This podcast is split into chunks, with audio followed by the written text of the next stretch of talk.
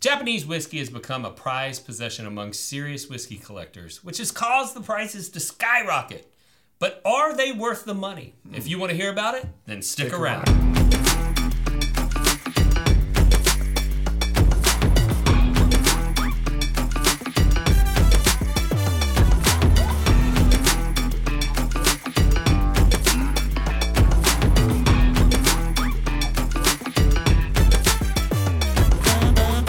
Welcome into the world-famous Bourbon Real Talk studios. We are live right here in the wonderful state of Texas, the Lone Star State, coming to you in your, wherever you're watching us. Yeah, it could be anywhere. And this wouldn't be possible without the faithful support of our patrons. So we've got to start the episode out with thanking you guys. You are the real MVPs of this show. We cannot be here. We cannot be filming. We cannot do this without you. And speaking of patrons, we've got one right here with us. In studio, Chris is here hanging out with us. So that's just one of the benefits of being a patron. You can come and hang out in the studio if you're local. But there's other benefits too, right? There's bonus content that you get, special offers, distillery takeovers. There's barrel picks that we do, in-person meetups, virtual bottle shares. The list goes on and on and on. And not to mention the best part, the discounts on merch, right? All the cool merch at bourbonrealtalk.com. You get a discount on, and you get to know about new stuff coming there before anyone else does. So it's a win-win for everybody. It's not just a one-way street. It's not just a donation. So if you are not supporting the channel financially, that's a way you can do it. Go to the link in the description. Check out the Patreon options. And if nothing else, just like and support. Subscribe to the page, guys. That's an easy, free way to support what's going on here at Bourbon Real Talk. Absolutely. So, Chris, what has been your favorite Patreon benefit? My favorite benefit by far has been the distillery takeovers. Yeah. It's such a great time. You meet so many people. You get to hang out with other Patreons. You have folks that fly in from different states to come participate in this, and it truly is a tight-knit community when you think about it. That's awesome. Supporting each other. And this is one way that me as a Patreon member can kind of give back to that community. I get to support this page, which has its way of supporting the community. It's awesome. That's been my favorite. And there's so many other things that have been awesome. That's cool. All right, well, we're going to talk about Japanese whiskey today. Which I know nothing about. Real quick disclaimer, everyone's palate's different. So you may not necessarily agree with everything that we're saying here. But one thing that I found interesting as I did some research, so you all know that there are some areas that spell whiskey with an E and some areas that spell it without an E. Right. So one of the things that I've learned recently is that the plural form of whiskeys, when the area spells it without an E, is W-H-I-S-K-I-E-S. Okay. But in areas that spell whiskey with the E, it's W-H-I-S-K-E-Y-S. Really? Yes. Huh. Yeah. Because I was the other day I was writing whiskeys plural and I was like, wait, which way? And then the E and no E thing came up and I was like, oh yeah, okay, that makes sense. Yeah. Also, Japanese whiskey must be fermented, distilled, aged, and bottled in Japan. Okay. And it must use some portion of malted grain in its mash. Okay. Or it can't be called Japanese whiskey. So those are the rules.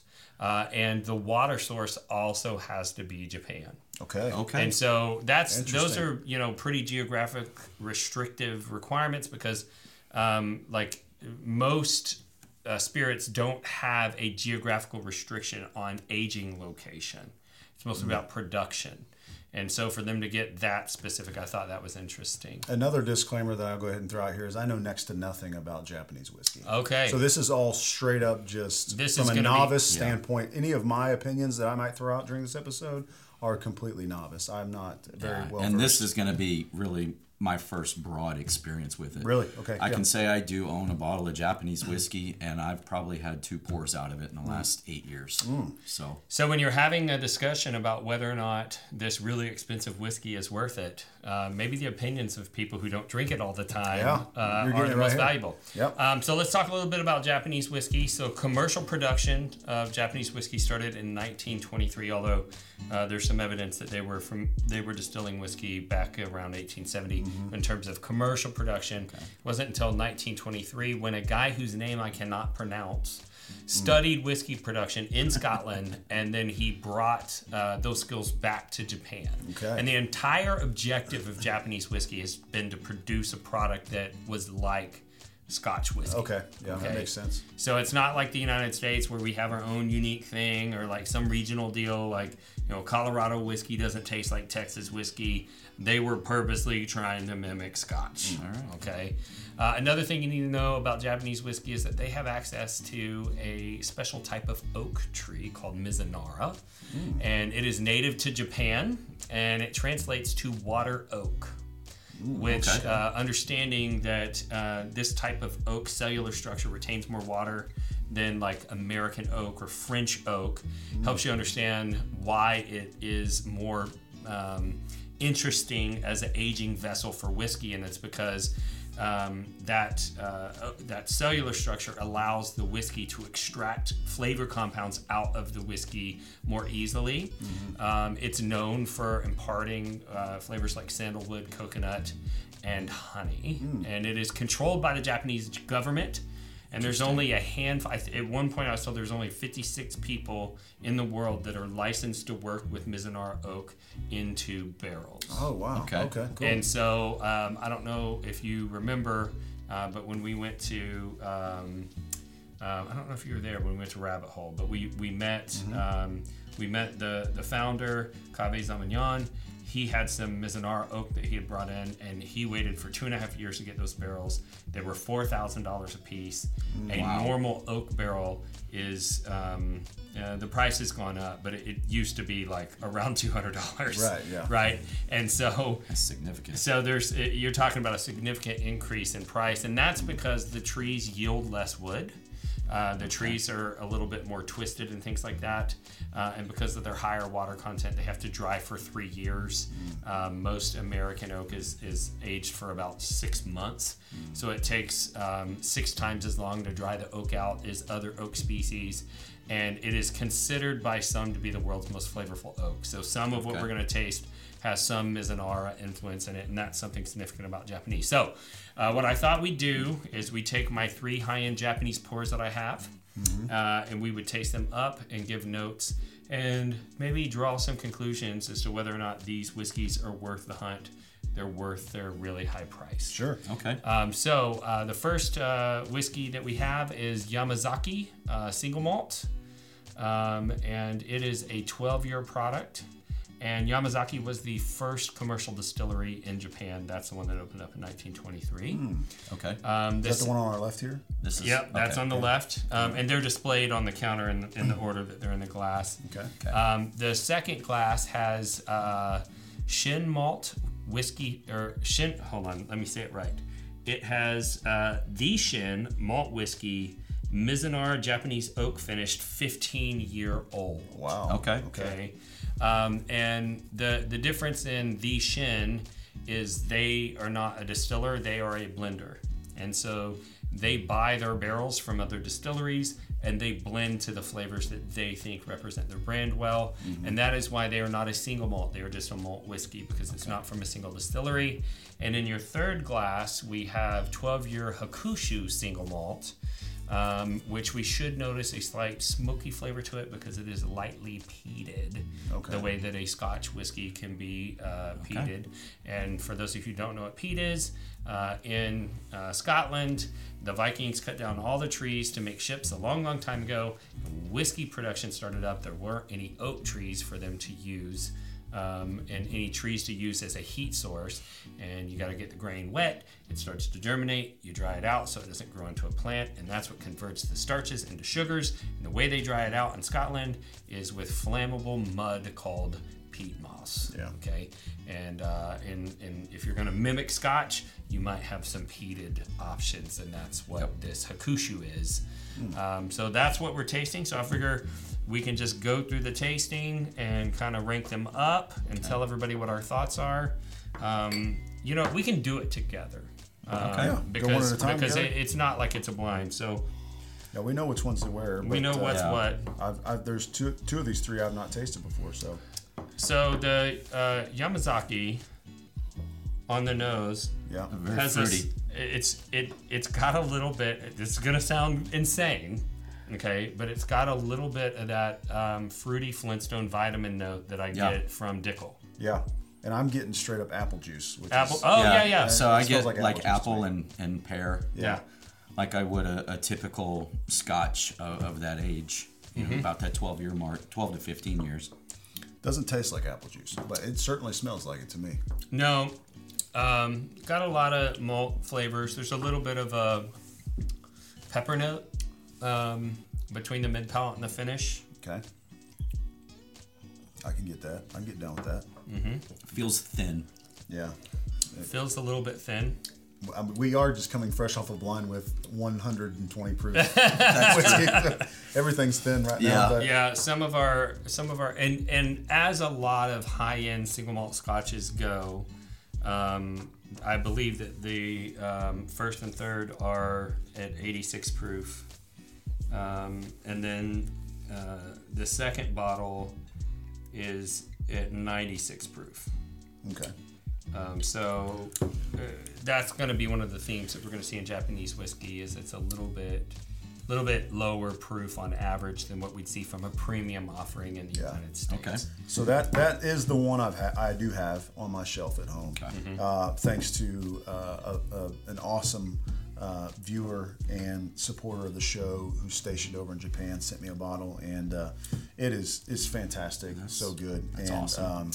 And so I like it because just to have something different when you're just kind of in the mood for something that's just nothing like bourbon, this is kind of where I go. Well, it fits that bill when you want something light, like maybe in the summertime when you don't want that heavy, high-proof pour and it's 105 out. I that's when I find myself going to these the Scotches or the Irish. And that fruitiness to it really makes it like a refreshing kind of absolutely sip, you know? Yeah. Would you do it on ice? I probably would, yeah. I'd throw a cube in there, or a little round, a little 2-inch round ball. Yeah, something that's not going to dilute it too fast. What are you doing? Oh, I'm testing my new whiskey glass that I had designed. Why? Well, there's a company out there that's a real Karen, and she threatened to sue us. Really? You don't say. Yeah. So we had been producing some traditional tulip-shaped whiskey glasses. Oh, yes. Uh-huh. We never used the name. Right, of course. But they claimed to own the shape of the glass. Mm-hmm. And since I'm just a little guy, I couldn't fight. Right. But do you know what that motivated us to do, Wes? What? To go out and design a glass that was actually made for high-proof American spirits. So the company that had the problem with us, their glass was originally designed for low-proof Scotch whiskey. Oh, okay. 80, 86 proof, that type of thing. Mm. And you know what I had noticed? Every time I would nose a really high-proof, high-quality spirit in the United States out of this glass, all I got was ethanol burn. Yeah, a little burn there. I felt that. And so we went out and we designed this glass that's actually designed for those higher-proof spirits. And I'm so confident in this glass that if anybody were to go to our website and buy one, I'm offering a money-back guarantee. Wow. If you get that glass to your house and you find yourself one of these traditional tulip-shaped glasses and you nose a high-proof spirit side by side and you can't tell the difference, I will gladly give you your money back. So what you're saying is they can really stick it to the Karen and support the little guy by going to bourbonrealtalk.com and ordering one of these with absolutely no risk. They could get their money back if they don't prefer it, nosing it to the other? Absolutely. Okay. And if you love small business and you like sticking it to Karens, that's the way to go. Stick it to Karen. BourbonRealTalk.com. Cheers. All right, let's move on to the Shin 15-year. Oh, this one is a lot more smoky. And there's definitely more on the nose there. Yeah. Much bolder profile. I feel like this tastes more like a Scotch to me than the first one. Mm-hmm. When I think of Scotch, and I'm not great at the regions, like which one it would be, but it's definitely got a peaty smokiness to it to me. Yeah, so the 15-year is a blend, but it is finished in that Mizunara oak, and so I would expect to get a little bit more of that honey flavor, a little bit of sweetness. Anybody getting coconut? because they say that's a flavor, and I have a hard time picking up coconut on whiskey. Well, there's two different kinds of coconut. That's the thing that always throws me off. Are we talking like the little flakes that's on top of like a pie? Mm-hmm. Or are we talking like you cracked open a coconut and drinking coconut water with the skin, you know? Yeah. Because those are way different The flavors. True meat part of the coconut for me always... For me personally, imparts a strong vanilla bean flavor. Yeah. Okay. And I'm getting some of that in here, so maybe that's the coconut.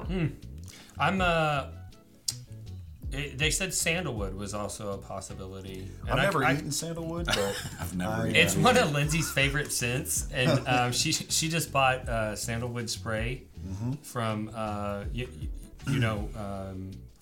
Indy and Allison's admin of Bourbon Real Talk Community. They just took us to San Miguel de Allende, Mexico, where her mother has a shop that sells sprays and lotions and all that stuff. And we bought some sandalwood spray. And I could say that I get a hint of it in here. Okay. It might come across to you as a peppery note, but it's a little bit more of a sweet woodiness. I'm picking up peat in there for sure. Yeah, that's what I keep getting. I think that there's probably at least some peated whiskey in this blend. Although I didn't do a ton of research of what all went into this release, I would suspect based on flavor that there's at least some peat influence. Very peat sensitive when it comes to scotches. I'm not a fan of like the Islay scotches and whatnot. Just it's too much for me personally. Mm-hmm. And so when I drink one of these scotches that are blends, I can always pick out one that seems to have a peat in it. A little bit of peat, yeah. And this one's good though. I'm the comedy rule of threes on peat. Mm-hmm. So the comedy rule of threes is you make a joke, half the crowd laughs. You make the same joke the second time, no one laughs. You make the same joke the third time, everyone laughs. Okay. That's how peat works for me. You put a little peat in there, I'm like, okay, I see what you're doing. You put a little bit more, I'm like, what are you doing? You put a whole lot more, and I'm like, all right, I'm in. So I love Octomore, things like that. Mm-hmm. But something like a Lagavulin 16, I like to smell it, but I don't like to drink it. Mm-hmm. But Ockentoshan, it's got a real slight peat to it. I like it, and I think this falls more in the Ockentoshan category. Yeah, where, it's slight, but it's definitely there. It's more. It's just a peat flavor. If I had a bottle of this at home, I would not. Not that this tastes like Ockentoshan. No. But I'm saying the peat, level of peat influence. It's. Yeah. I'm enjoying it. Yeah. So let's go to 3. Okay. All right. This is the Hakushu 12-year. Hakushu is made by the same distillery as Yamazaki, although they own multiple distilleries, and they're in different geological zones. And this is a mountainous region. And so the aging environment is very different here. And I'm told that this one is peated as well. It's got quite a bit more peat on it. Okay, I'm going to throw out. That's the first thing I noticed. I'm going to throw out something. This tastes exactly like to me. Okay. Okay. Sometimes if I do drink whiskey on ice. Okay. And I let that ice cube dissolve all the way. Mm-hmm. And I forget about it. I go back and I take a sip of it. This is what it tastes like: an old ice cube with a little bit of whiskey, an old like a little freezer burnish ice cube with a little bit of whiskey. The one that fell, it's in the way back. It's misshapen. Yeah, and it's just like it's diluted the whole thing. This is just very, very light. You can see it's very light. To me, the peat overshadows all of the other notes on this particular whiskey. I feel like there's some fruit that's sticking out in that. I'm getting a little bit of that apple juice component, but it's like if you took your glass of apple juice and then you put your smoker on it. Yep. And if you smoked a glass of apple juice, I could see that. You smoke the glass and then you pour about two double parts of water in there with it. Yeah. Then. It's not that watered down to me, but I get what he's saying. It's a lot thinner than what we normally drink. Right, yeah. It's just, I'm not a big thin guy. I wouldn't stock a bottle of that one at home. Okay, that's fair. No. Yeah, I mean, it's too similar to the first one, except just if this is an, what did you say, it was an 86 proof, mm-hmm. the first one, and this is like a 40 proof, that's then 86. I'm like, okay, this one is the same proof? They're both 86. So this one tastes like it's half the proof of the first, so I just stocked the first. It's like a lot of the similar flavors. Well, before we go saying that, let's talk about how much they cost. Okay, that may be a difference maker because we haven't talked price yet. Yeah. Okay. So I'm curious because. So you're thinking if you're going to buy one of these, you get the Yam 12. If I had to choose between these two, I would go with the Yam 12 because. Would you go with the Shin above the Yam? Probably not personally because I just don't like an overly peated type flavor. Well, and I'd agree with that. If you love peat, don't think that the Shin 15's got a ton. No, it's not. No, it's very subtle. It's subtle, but all right. So the Yam 12, Yamazaki 12. Now keep in mind, I used to get these on the secondary market for a friend of mine, and we'd pay $100 on the secondary for Yamazaki 12 and $400 on the secondary for Yamazaki 18. Really? And now the retail price of Yam is, for the 12-year, is $215 at TourMax. Wow. Okay, I'm out. Okay. Yeah. And so, are you a buy or a pass at $215? I'm going to pass on that. I'm a pass. You're a pass. All right. The second bottle, which was that pretty much everyone's second favorite? Or Yeah, I'd say so. I would agree. I would say they're in my order, 1, 2, and 3. Okay.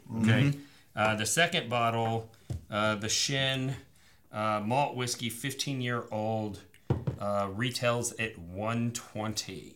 Okay, I might do that. I'd be a buyer. I'd just get one at least, you know. I might have one to hold on to, so when I do have a Scotch drinker that comes to the house, that I have some more offerings for them. I personally am probably not going to be sipping from that bottle a few times a year, but I could conceivably hold on to it to share. Yeah. Yeah, I get that. If you're the type of person that stocks whiskey that's not for your palate, and maybe the quality price ratio is not there for you, but you want it for somebody else, I could kind of see paying $120. And then the third bottle, everyone's third favorite, was $165. Okay. At retail, are you a buyer or pass at $165, West? I'm gonna pass on the sugar water for $115. Chris, I'm gonna pass on the Pete. I'm a pass as well. Sorry, Japan. No disrespect, man. So I would say, in conclusion, we learned that, in general, the Japanese whiskeys are lower proof for the premium releases. The grains produce a drastically different flavor than what you're used to. If you're a bourbon drinker or a rye whiskey drinker, the body is lighter. But if you love Scotch, then you may appreciate these whiskeys a little bit more. If you have just gotten into the bourbon game and you're still really susceptible to all the hype that's out there, and you're hearing about these bottles and how they're worth a bunch of extra money on the secondary, and you're thinking about spending your money, I would say it's probably a pass for you, unless you know what it is that you're doing. Right. So anyways, we should do a giveaway. Let's do it. What should we just do? Let's do 2 1-ounce sample packs of these whiskeys. Sounds good. Let somebody else try them. Yeah. And that way you can do your own taste test at home. Yeah. We're going to do 2 1-ounce sample packs. And the way that you get in, Wes, do you want to tell them how they get in? Yeah, there's a few things you need to do. And none of these are going to be difficult. So tune in here and listen. First thing you do is you need to subscribe to the channel. If you haven't subscribed to Bourbon Real Talk yet, not sure what you're waiting on. What are you doing with your life? It's an easy thing to do. Yeah, it's been there a long time. We've been around. It's great information, and sometimes we're funny, but not very often. Yeah, we try. So you need to subscribe. You need to ring the bells. Make sure you get filled in on when new episodes drop. And we want you to comment below. Japanese whiskey. Comment Japanese whiskey below, so that way we know that you're entering to win. Or comment on the video. It doesn't have to be Japanese whiskey, but if you have something to say, say it. If you don't have anything to say, just say Japanese whiskey. Yeah, comment below. Just let us know that you're looking to enter the giveaway. And then, there's going to be a link in the description to the giveaway where you need to just give us some basic information, so that way if you win, we can get you the bottle. Yeah, and we'd also like you to like the video as well. Sure. So if you can like and subscribe, that'd be great. Now let's talk about how you can support this channel. We already talked about Patreon. We talked about how there's a link in the video description. We also sell a lot of really awesome whiskey merch. And if you go to bourbonrealtalk.com, we have glasses, carriers, bottle carriers.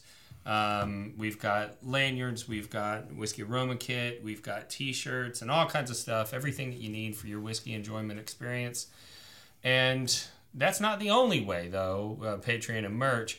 Wes and I know each other from real estate, too, and I'm a real estate agent, so if you need residential real estate services in Dallas or the Houston metro area, just know that if you hire me, I give epic closing bottle gifts. I'm talking Van Winkles, B-Tax, all kinds of great stuff.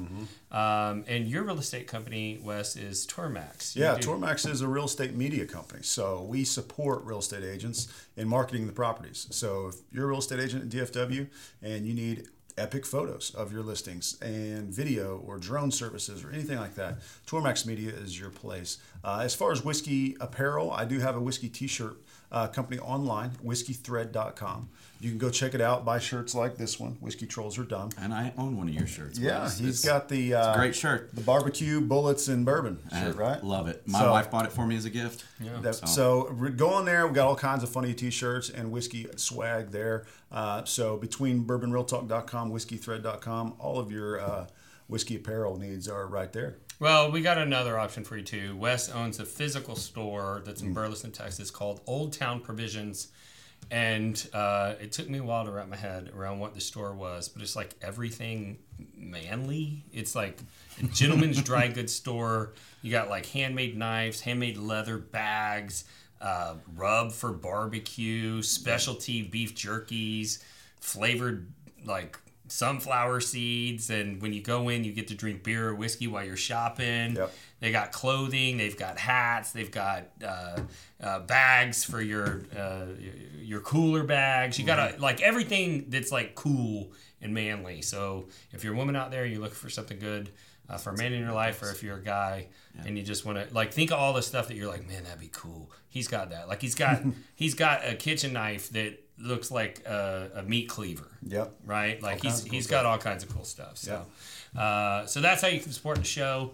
If this is your first time tuning in, we'd like to thank you for the view and let you know a little bit about our show philosophy, because we are all about bringing people together around whiskey. Mm-hmm. And that's something that's personally important to me, because I did lose my brother to suicide in 2014. He was a veteran, and as a lot of veterans do, he struggled with his injuries whenever he got out of the service. And over time, he kind of alienated and lost a lot of the connections in his life, and I believe that that helped lead to his demise. And I want to help people not lose those connections and not feel alienated. And I saw whiskey bringing people together. And so I thought maybe if I could get you connected to whiskey through this channel, the whiskey would do the rest of the job and get you connected to others. And along those lines, Wes convinced me to start Bourbon Real Talk Community, which is a free Facebook-based online whiskey forum. You can get connected with other people. There's a lot of generosity and sharing that goes on in there, and all of that helps facilitate relationships. So we would invite you to go over there. And we knew we had to do it, because when you look around, there's a lot of negativity on the internet and whiskey enthusiasts and other enthusiast communities. Lots of trolls.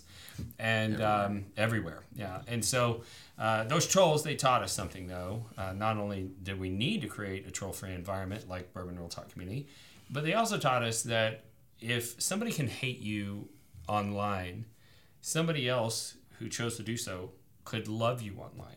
And that's why we end every show the same way, and that's this. If you woke up this morning and you were unsure whether or not anyone loved you, just know that we love you. And we'll see you next time on Bourbon Real Talk. Cheers. Cheers.